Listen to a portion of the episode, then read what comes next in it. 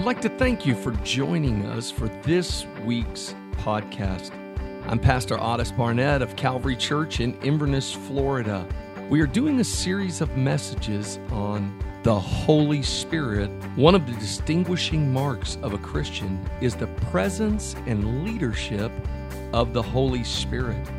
Romans 8:14 says, "For as many as are led by the Spirit of God, these are the sons of God." We believe that God is calling all of us to grow in our relationship with the Holy Spirit. And our prayer for you is that God will move powerfully as you apply these principles to your everyday life. If you would like more information about the ongoing ministry of Calvary Church, please visit us at our website at invernesscalvary.com.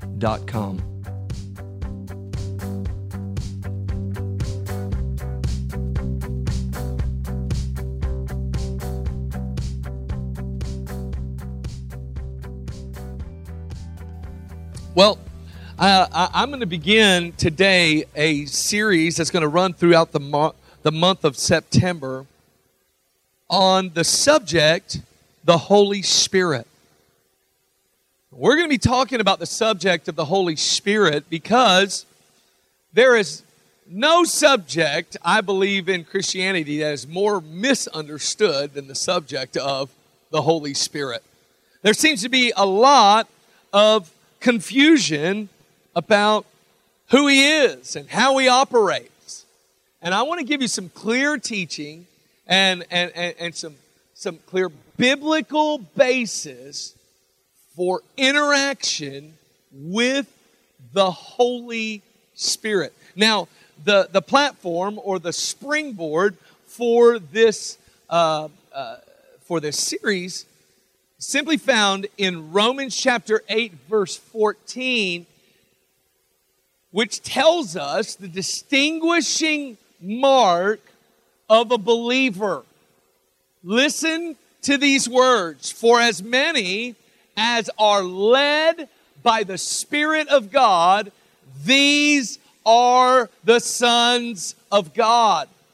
For as many as are led by the Spirit of God, these are the sons of God. Now, listen, sons and daughters, those who have placed faith in Christ, you ought to have the presence of the Holy Spirit guiding you, leading you, and in operation in your daily life. Now, unfortunately, there's been a lot of a lot of things that that have been said out there. You know, it's like I just got born again, and it just seems like you know I don't hear God, or I don't I don't, I, I, I, I don't know how to operate or I don't know how, how this is supposed to work for me. Listen, the only uh, status you need to achieve in the kingdom in order to hear God and interact with the Holy Spirit is sheep status.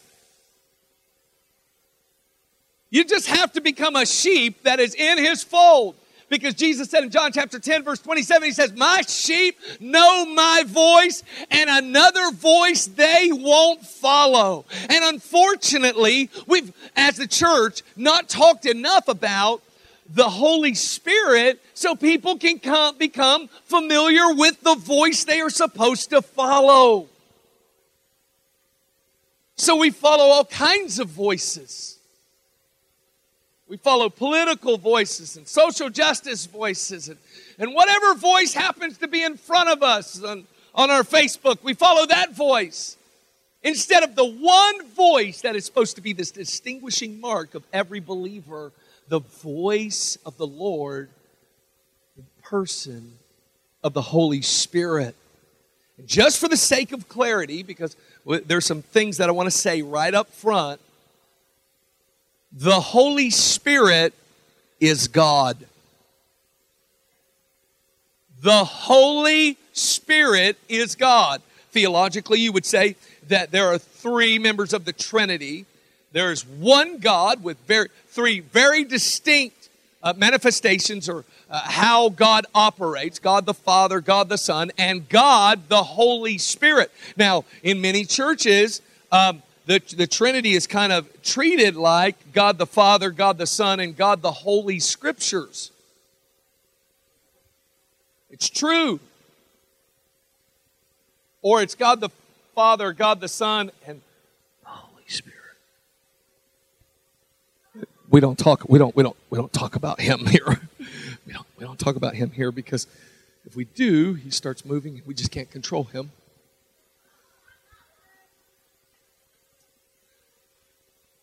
But here's here's what you need to understand: the Holy Spirit is God.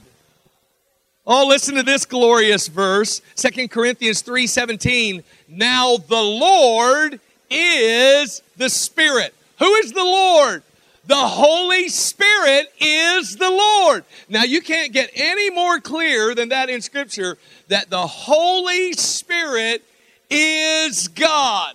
Now we love to quote the last part of this verse for where the and where the spirit of the Lord is, there is liberty. That is so good. That ought to make you hungry for the presence of the Holy Spirit. That liberty shows up, that chains break. And like we mentioned earlier, addictions fall off. Patterns stop. When the presence of the Holy Spirit comes.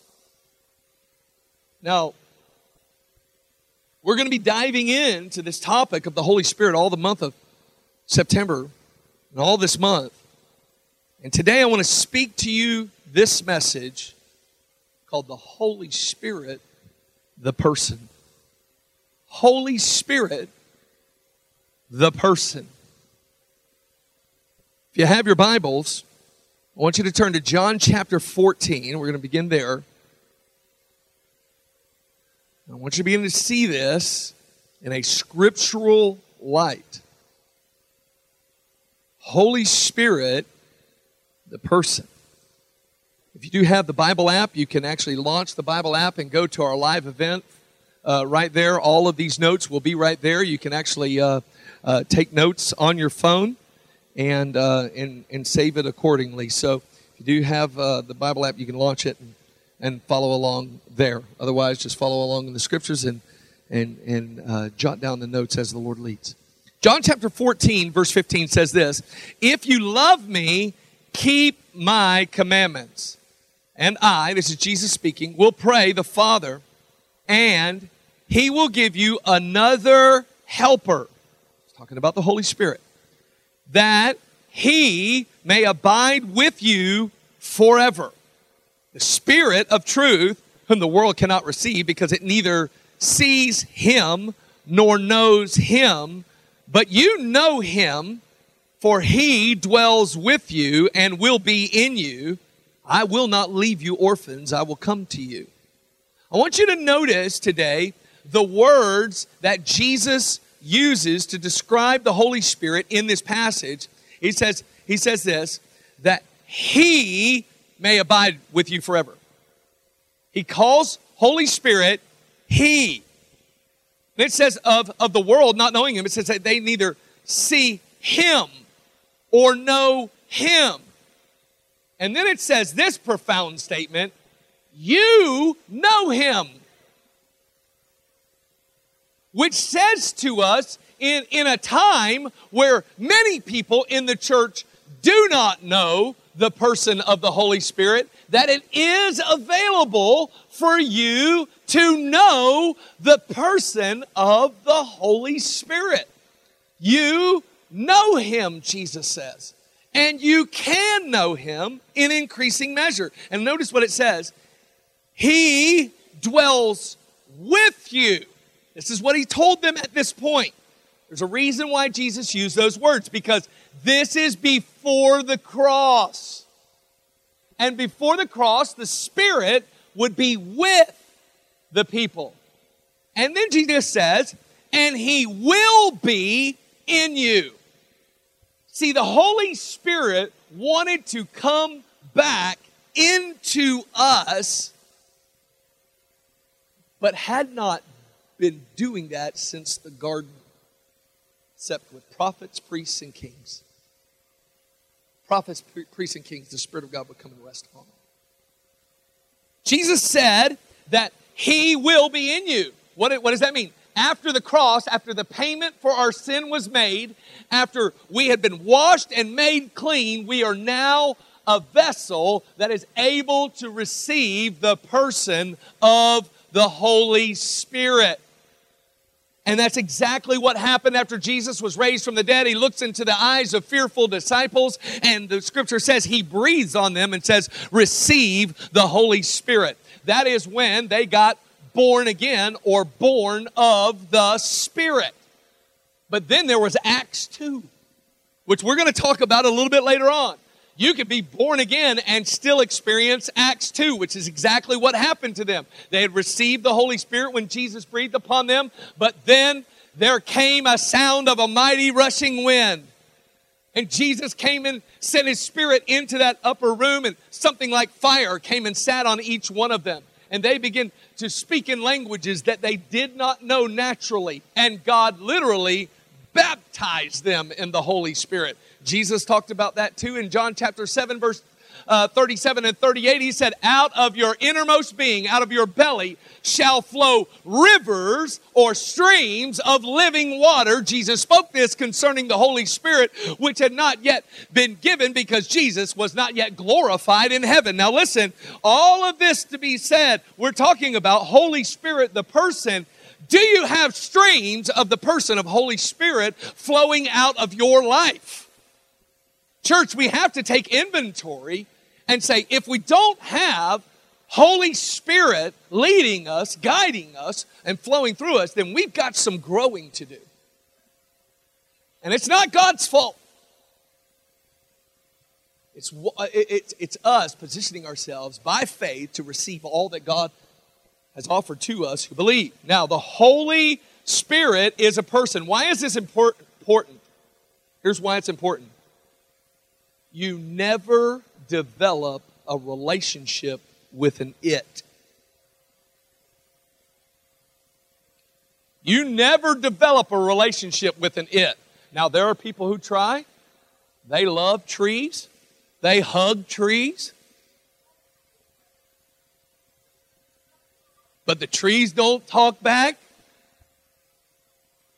They try to talk nice to the tree. The tree just keeps being a tree. It's not much of a relationship.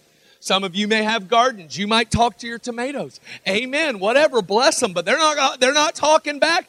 They're great on salads. But uh, you know, uh, you cannot have a relationship with an it. You can have a relationship with a person. And you need to understand today the Holy Spirit is a person. You say, Pastor Otis, you know, what? All right, we got this. This is pretty basic. You need to understand there are entire movements. There, there's one a stone's throw away from our church that boldly declares every single week that the Holy Spirit isn't it. Jehovah's Witnesses say that, that the Holy Spirit is simply a force or a power. And I want to tell you, the Holy Spirit is a person, and we're going to see it today from God's Word. And it's going to become very clear that we're, we're not going to stand with that false doctrine or something that is not biblical about the Holy Spirit. Now, first thing I want you to know is that the Holy Spirit is a person because he has a will. He has a will. The Spirit has a will. Uh, Acts chapter uh, 16. These are powerful words. It says, Now, when they had gone through uh, Phrygia to the region of Galatia, they were forbidden by the Holy Spirit to preach the word in Asia. They had come to Mysia and they tried to go to Bithynia, but the Spirit did not permit them so, passing by Mysia, they came down to Troas, and a vision appeared to Paul in the night. A man of Macedonia stood and pleaded with him, Come over to Macedonia and help us. Now, after he had seen the vision, immediately we sought to go to Macedonia, concluding that the Lord had called us to preach the gospel to them. I, I, I want you to understand something.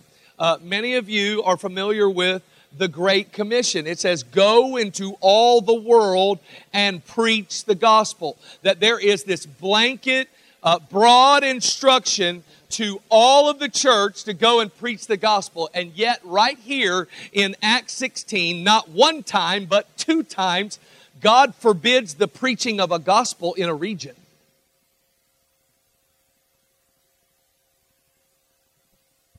say, You're messing with me now.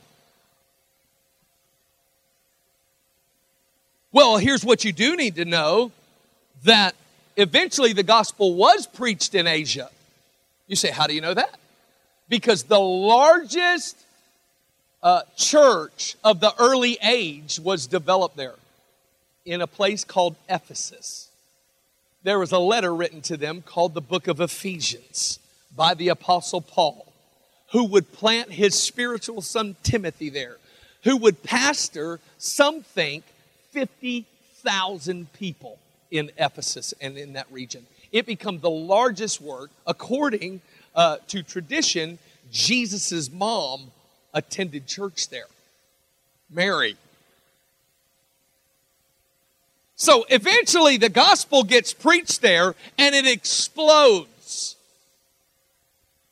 But the Holy Spirit demonstrated his own will and spoke that will to Paul and said, Don't preach the gospel there.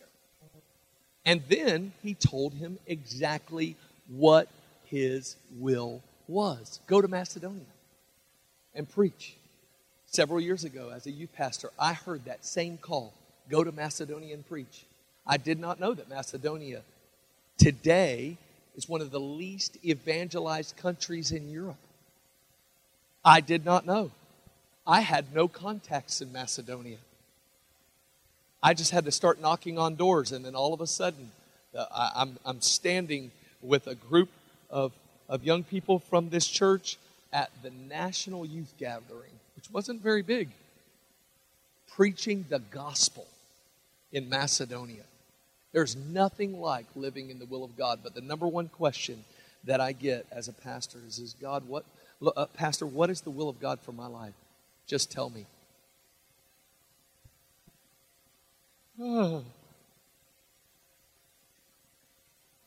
Can you imagine? Guys,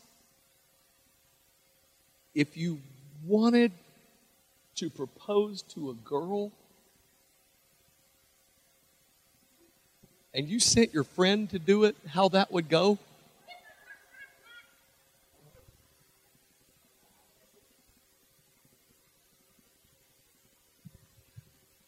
That's actually kind of what that's like when you come to me and say, just tell me what the will of God is for my life. God, most of the time, is saying, um, Tell him I want to talk to them directly. yeah, He wants to talk to you through the person of the Holy Spirit. Now, here's what you need to understand um, uh, the general will of God is found in His Word. Oh man, stay close to the word, man. It's God breathed. If you ever want to feel God's hot breath on your face, get into God's word. It is given by inspiration of God. The Holy Spirit, the person, moved on men of old and they penned these words. And it, it's, it's, it's 40, uh, 40 different writers, over 1,600 different, uh, over 1,600 years, and, and perfectly synchronized. Perfectly penned it's amazing. That's the general will of God. Guys in the room, you need to understand that marriage was set by God, for instance, in the garden in Genesis, between one man and one woman. That's awesome that God shows us that the general will of God is that one man and one woman should be married. But if you're searching the scriptures on who to marry, you won't find it there. But what you will find is the presence of a God who will speak to you. You see, the general will of God is revealed through His Word, but the specific will of God is revealed by His voice through the person of the Holy Spirit. The Holy Spirit has a will and he wants to speak to you. You can hear him. You are built to hear God. It is not weird. Unfortunately, there are people who, who stand in pulpits week after week and say, Yeah, people are weird when they say they hear God. The Bible just calls those people believers. It's not weird. Why are we filling churches with people who can't hear God? Those are not called Christians. It's maybe a harvest field. That's awesome. People who still need to get born again. But you are built to hear God. And you can hear Him. And you will hear Him when you begin to know He's a person. He has a will. Now, secondly, He has a mind. He has a mind. These are descriptions of what actually make for a person. Not only does he have a will, but he has a mind. And in John chapter 16, Jesus saying these words again uh, speaks some very powerful words to us. He says, However, when he, the Spirit of truth, ha- has come, he will guide you into all truth, for he will not speak on his own authority, but whatever he hears, he will speak. And he will tell you things to come. Let me put it to you this way if the Spirit will guide you, that means He knows the way. He said, He will guide you into all truth. He cannot guide you where He has not been and what He does not know. He has a mind and it is filled with exactly where to take you and how to guide you. The person of the Holy Spirit will guide you because He knows the way. If the Spirit will speak to you according to this scripture, it means he knows what to say. He knows what to say to you. He knows what words to release you, release to you so that you begin to walk in the liberty and walk in the calling that he has for each one of you. He knows what to say. And if the Spirit will tell you things to come, it means he knows the future. He knows the future. How many of us are asking him though? Holy Spirit, show me things to come. We just don't know Him in that way. The Holy Spirit has a mind. Now, um, there are three words um, in theology kind of describe God, and they all begin with omni. One is omnipotent, it means that God is all powerful. And He is all powerful. Um, uh, it, there's another that says that God is omnipresent, that He is everywhere at all times. But there is another one that says that God is omniscient. Now, omniscient is the combination of two words omni, which means all, and science, which means knowledge. And when you get born again, the God with all knowledge moves into you. The scripture says that you are the temple of the Holy Spirit. The God of all knowledge moves into you. He has a mind and it is filled with knowing everything everything you need to know about life, how to live godly, what to do, how to respond, how to deal with that boss at work, how to reach out to that coworker that doesn't know him, what to do in this situation or that, how to, to lead a church. Here's how you lead a church on your face, on your knees, saying, God, please show me what to do. By the way, you should lead your home that way. You should, you should you should lead on your job that way. God, show me what to do because you know. Um, uh, interesting thought. You know, Einstein had, had an IQ of, I think it was like uh, 209. I think that's what his IQ was, which is uh, slightly higher than mine.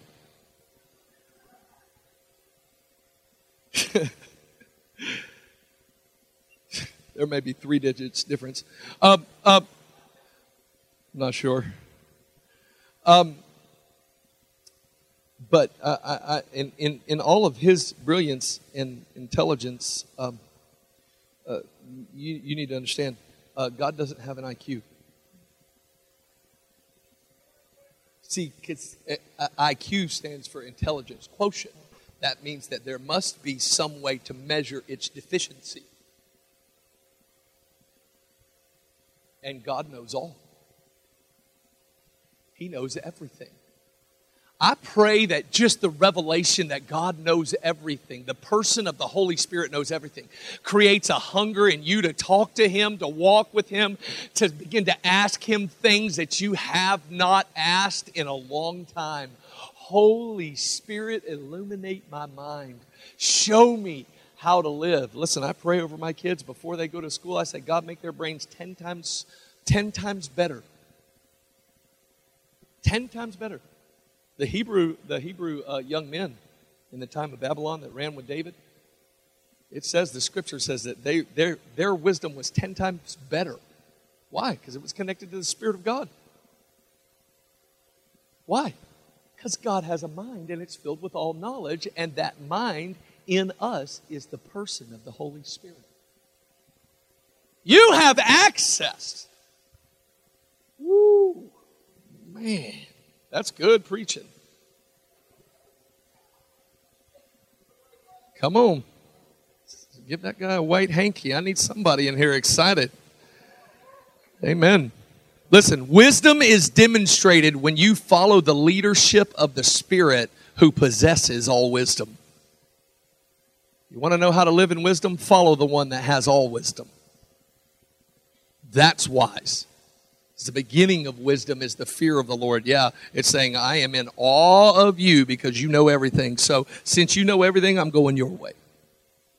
You know what's good for me. You know how to bless me. You know how to keep me. You know how to grow me. So Holy Spirit, you are you you have the mind. You have a mind, and it's filled with all knowledge, all God's knowledge about me. See, Psalm one thirty nine says this: How vast are the sum of the thoughts that you think toward me. If I were to number them, they would outnumber the sand on the seashore. Listen, God's thinking thoughts about you. He has lots of good thoughts about you. He's got lots of. You say, God God's not thinking about. Yes, He is thinking about you, and He wants to talk to you about what He's saying about you. Most of the times, we live as orphans. When all along, Jesus said the, the answer to, to stop feeling like an orphan before God is the person of the Holy Spirit. He has all knowledge. Orphans don't have direction from a father, but you do. You do. It's the wisdom of God to follow the possessor of all wisdom through the leadership of the Spirit. Now, the, the last thing that I'm going to share with you today is that not only does he have a will and does he have a mind, but in order to be a full person, you probably have some emotions. Now, some of you, maybe you have less than others. If you're German in here, you're just looking at me stoic. You haven't moved all sermon. You finally smiled. Thank you. If you're Italian, you've been talking to me this whole sermon with your hands, okay? Amen. That's awesome. Might be a little bit more emotional. Man, my Latin brothers got some fuego. Amen. But what you need to know about God is that the Holy Spirit, the person, has emotions. I'm going to take you to a very familiar passage, you probably never thought of it this way. Galatians chapter 5, verse 22 says this it says, But the fruit of the Spirit is love, joy, peace, long suffering, kindness, goodness, faithfulness, gentleness, self control. Against such there is no law. And those who are Christ have crucified the flesh with its passions and desires. If we live in the Spirit, that means born again, let us also walk in the Spirit. I want you to understand something. It says, but the fruit of the Spirit is love. That means that when the person of the Holy Spirit shows up, the emotion of love comes. Well, some people say, well, that's just a choice. Love is just a choice to obey. Okay, let's move on to the second one then joy. The Holy Spirit possesses joy. I love this. It says, In your presence, is what the psalm says. In your presence is what? Fullness of joy. Why? Because the Holy Spirit has emotions, and one of them is joy. For those of you who are a little more somber, you're kind of like glass half full people, I'm just, I'm just going to share with you this one principle. I put it to work in my life. I tried depressed, I didn't like it. The Holy Spirit moved in, and joy showed up. There is a joy that shows up when the Holy Spirit shows up. Now, the good news about Galatians chapter 5 is that most of us read it completely wrong. Like we read this we say, oh, the fruit of the Spirit is love. Man, I got to love more. I'm just going to grit my teeth and love more. Oh. And then you're mad that you don't have love, and you're like, oh, there goes the joy thing. I need to, I need to. Uh, where am I? Oh, now I'm mad at myself, and oh, I'm not patient with myself, and that's I got to work on that too. Uh, it could be a frustrating verse if you if you approach it that way. Let me help you. Uh, you, you read, you, you're reading the Bible with the wrong lens. It says, but the fruit of the Spirit is love, is joy, is peace, is patience, it's kindness, it's goodness, it's faithfulness, it's gentleness, it's self control. The fruit of the Spirit. You need more love, you need more of the person of the Holy Spirit to move in your life. You need to give Him greater access. You need another infilling of God's Spirit. That's great news. That I can do. If He has joy and He'll move in so I can have joy, amen. If He moves in and I become patient, that is a better plan. I'm not saying that you don't have to agree with it because it does say that believers should have crucified the flesh.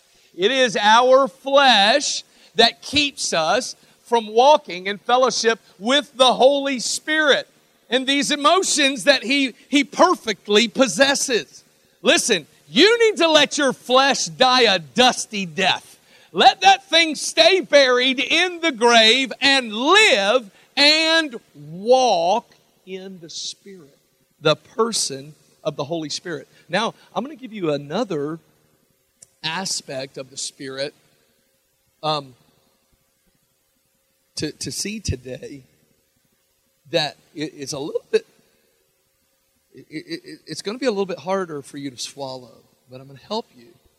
Ephesians chapter 4 says this it says, And do not grieve the Holy Spirit by whom you were sealed for the day of redemption. The Holy Spirit has the emotion of grief.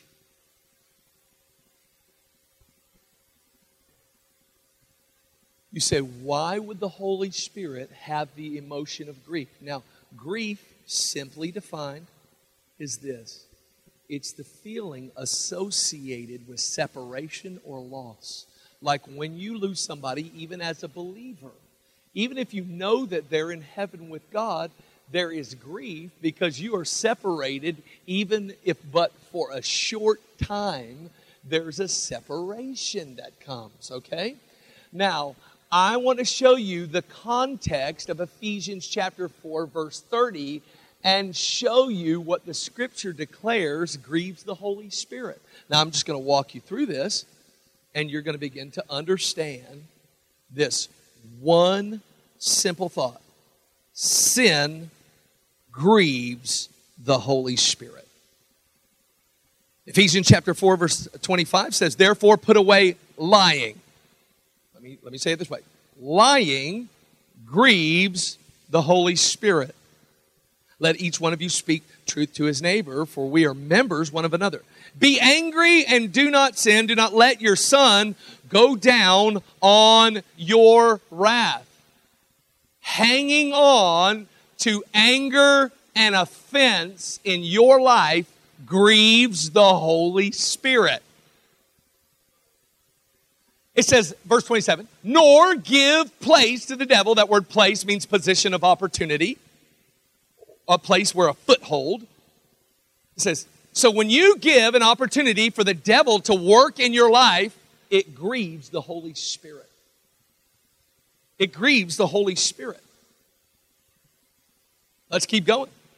It says, Let him who stole steal no longer. Stealing grieves the Holy Spirit. Are we getting it? But rather let him labor, working with his hands uh, what is good, that he may have something to give who has a need. Let me put it to you this way giving produces joy in the Holy Spirit.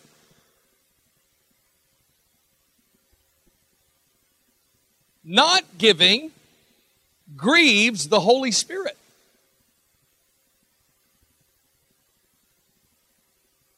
Amen. Not as many amens there.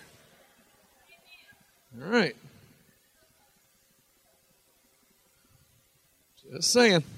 Verse 29 Let no corrupt word proceed out of your mouth. Sometimes the way you talk grieves the Holy Spirit. It says, but only release what is necessary for edification that the hearers may receive or be imparted grace. When you speak words that God is speaking, oh, there is a joy that comes into God's heart. But when you use your words to tear down and to malign people with your mouth or talk behind their back, you become a, a, a busybody or a slanderer or a gossip. Stop it. Especially don't ever gossip and say, man, we really need to pray about so and so. Did you hear?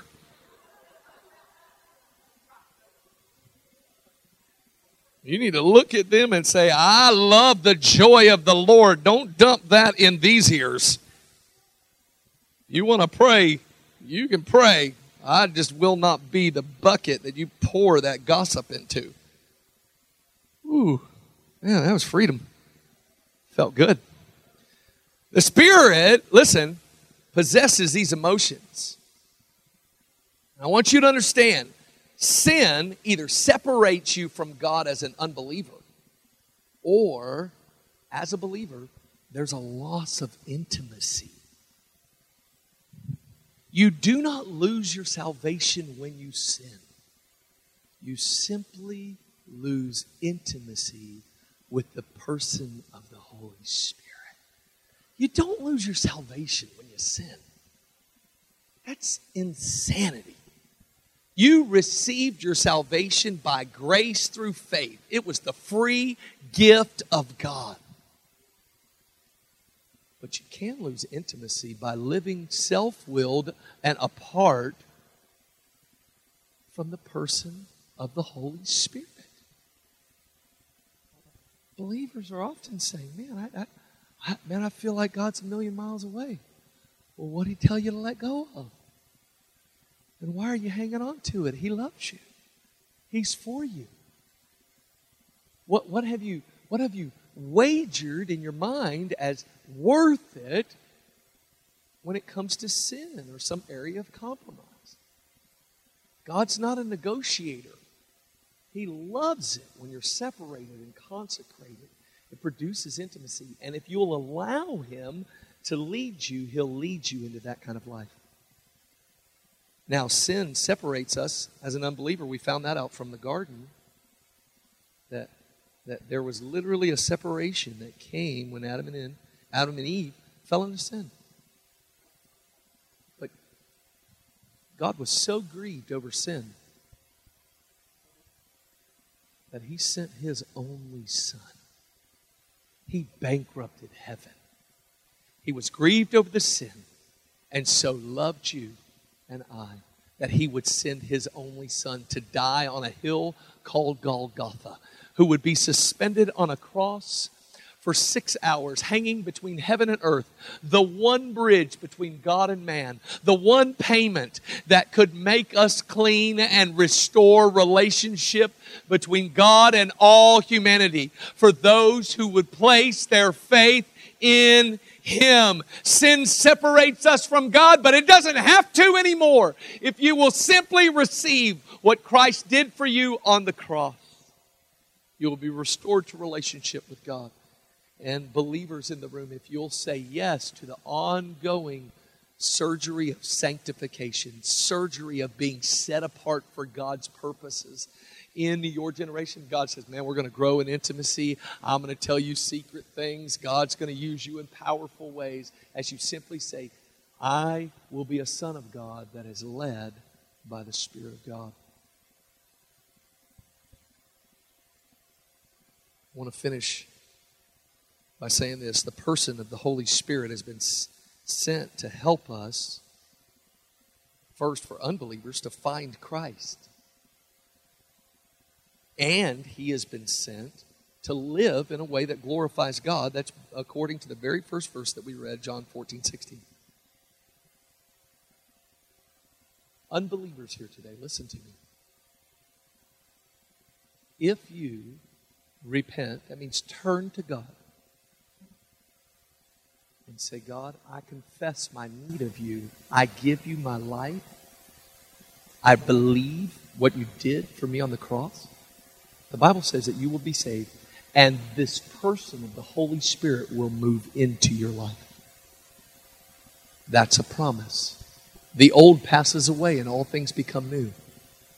But for those of you who are already born again and have not experienced the baptism in the Holy Spirit, there's another encounter where you are not only, let's just, I'll just use this word, filled with the Spirit, but you are overflowing with the Spirit.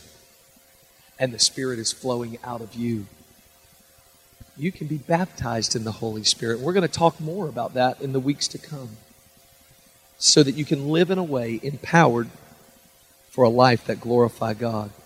Glorified God. And I I want to say this whether you're being born again or getting baptized in the Holy Spirit, here's the guarantee you will never be the same again.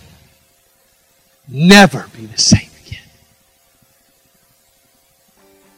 We need to receive Holy Spirit, the person, and develop a relationship with Him.